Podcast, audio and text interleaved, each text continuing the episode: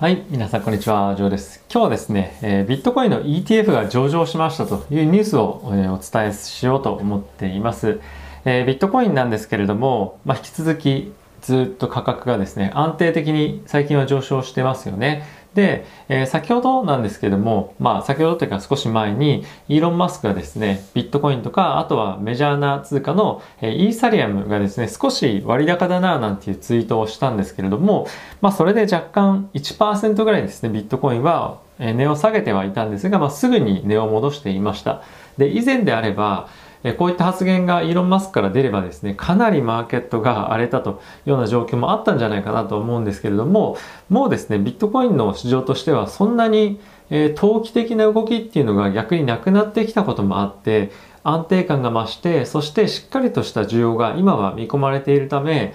そんなにですね、暴落っていうものに心配する必要がなくなってきてるんじゃないかなと個人的に思っています。で、まあ、テスラがですね、バランスシートに組み入れたっていうのもそうですし、スクエアもそうですし、あとはまあツイッターも今後ですね、えー、スクエアとまあ社長が一緒ってこともあるので、まあそういったことも検討していくでしょうし、あとはまあこういった形で、これカナダの ETF なんですけども、カナダではティッカーで言うと BTCC と、あとはですね、EBIT というこの2つの ETF が先週の木曜日と金曜日に上場をしました。で、えー実はですね、アメリカにも皆さんもご存知かもしれませんが、えー、グレースケールというですね、GBTC というティッカーで上場している、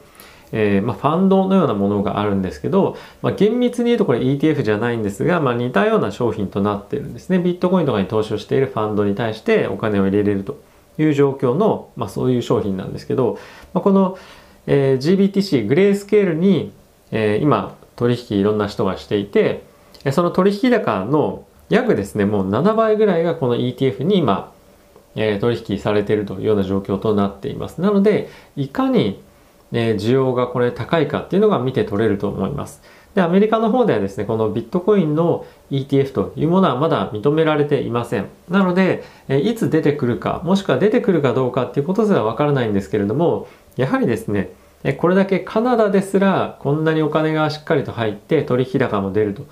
いうことであれば、やはりですね、まあ、こういったものを商品化したいという声はたくさんあると思いますし、それだけではなくて実際にビットコインに対しての投資意欲っていうものが市場にあるわけなんですよね。で、それをミスミス逃すかどうかっていうのは、うん、どうかなというのは、うん、ビジネスの観点からして思いますし、あとはビットコインの導入が企業間で非常に今後進んでくれば、証券取引所でそういったものが取引されてないっていうことはですねやはり大きな機械損失であると同時にまあそれを取引、えー、として認めないそれってどうなのっていうふうに、まあ、なってくるんじゃないかなと個人的には、まあ、思っています。なので、まあ、早ければ今年中にももしかすると ETF の承認っていうのはアメリカで起きるんじゃないかっていうのが、えー、見られますよね。やっぱこういったところにお金が入ってる需要があるなのに商品ないだったら違う国の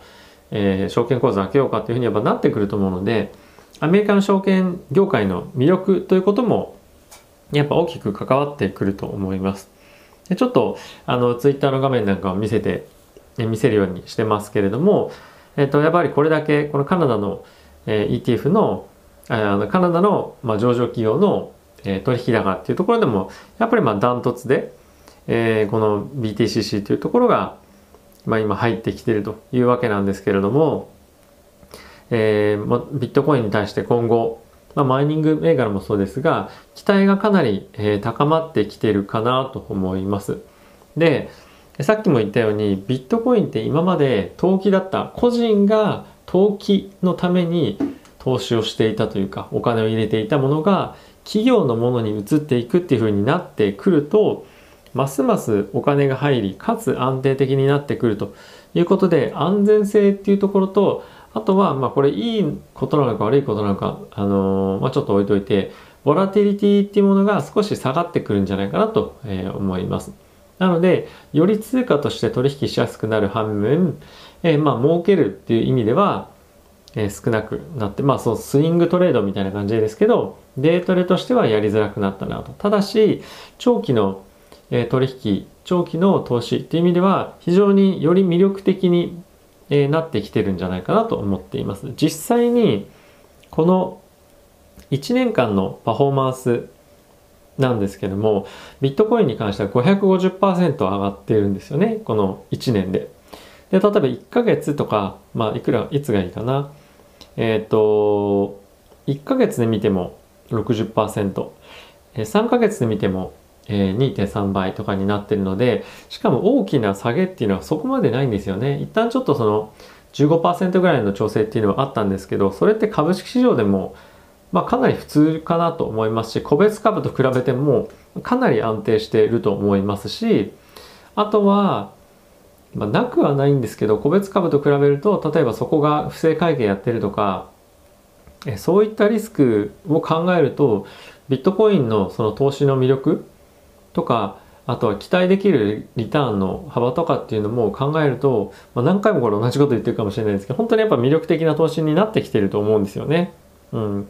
なので、えー、ぜひ皆様ですね、投資しましょうっていうのではなくて、ビットコインの動きっていうものに対して、まだ投資したことない方は、えー、ぜひ見てみるといいのかなと思います。あとは、日本ではまだもしかするとそんなに早くは難しいかもしれませんが、まあ、もしかしたらソフトバンクとかそういったとこは可能性ありますけども、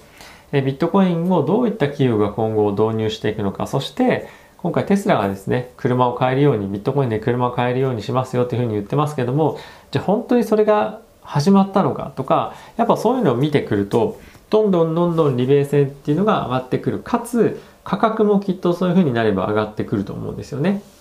なのでビットコインで買ってみたいなって思う思うじゃないですか、やっぱ車を試しに。そういったところもあって需要も高まってくると思いますし、あとはどんどんどんどん金融機関がビットコイン関連商品出してくると思いますので、えー、僕もですね、そういったところに引き続き注目かつ投資もですね、継続していきたいと思います。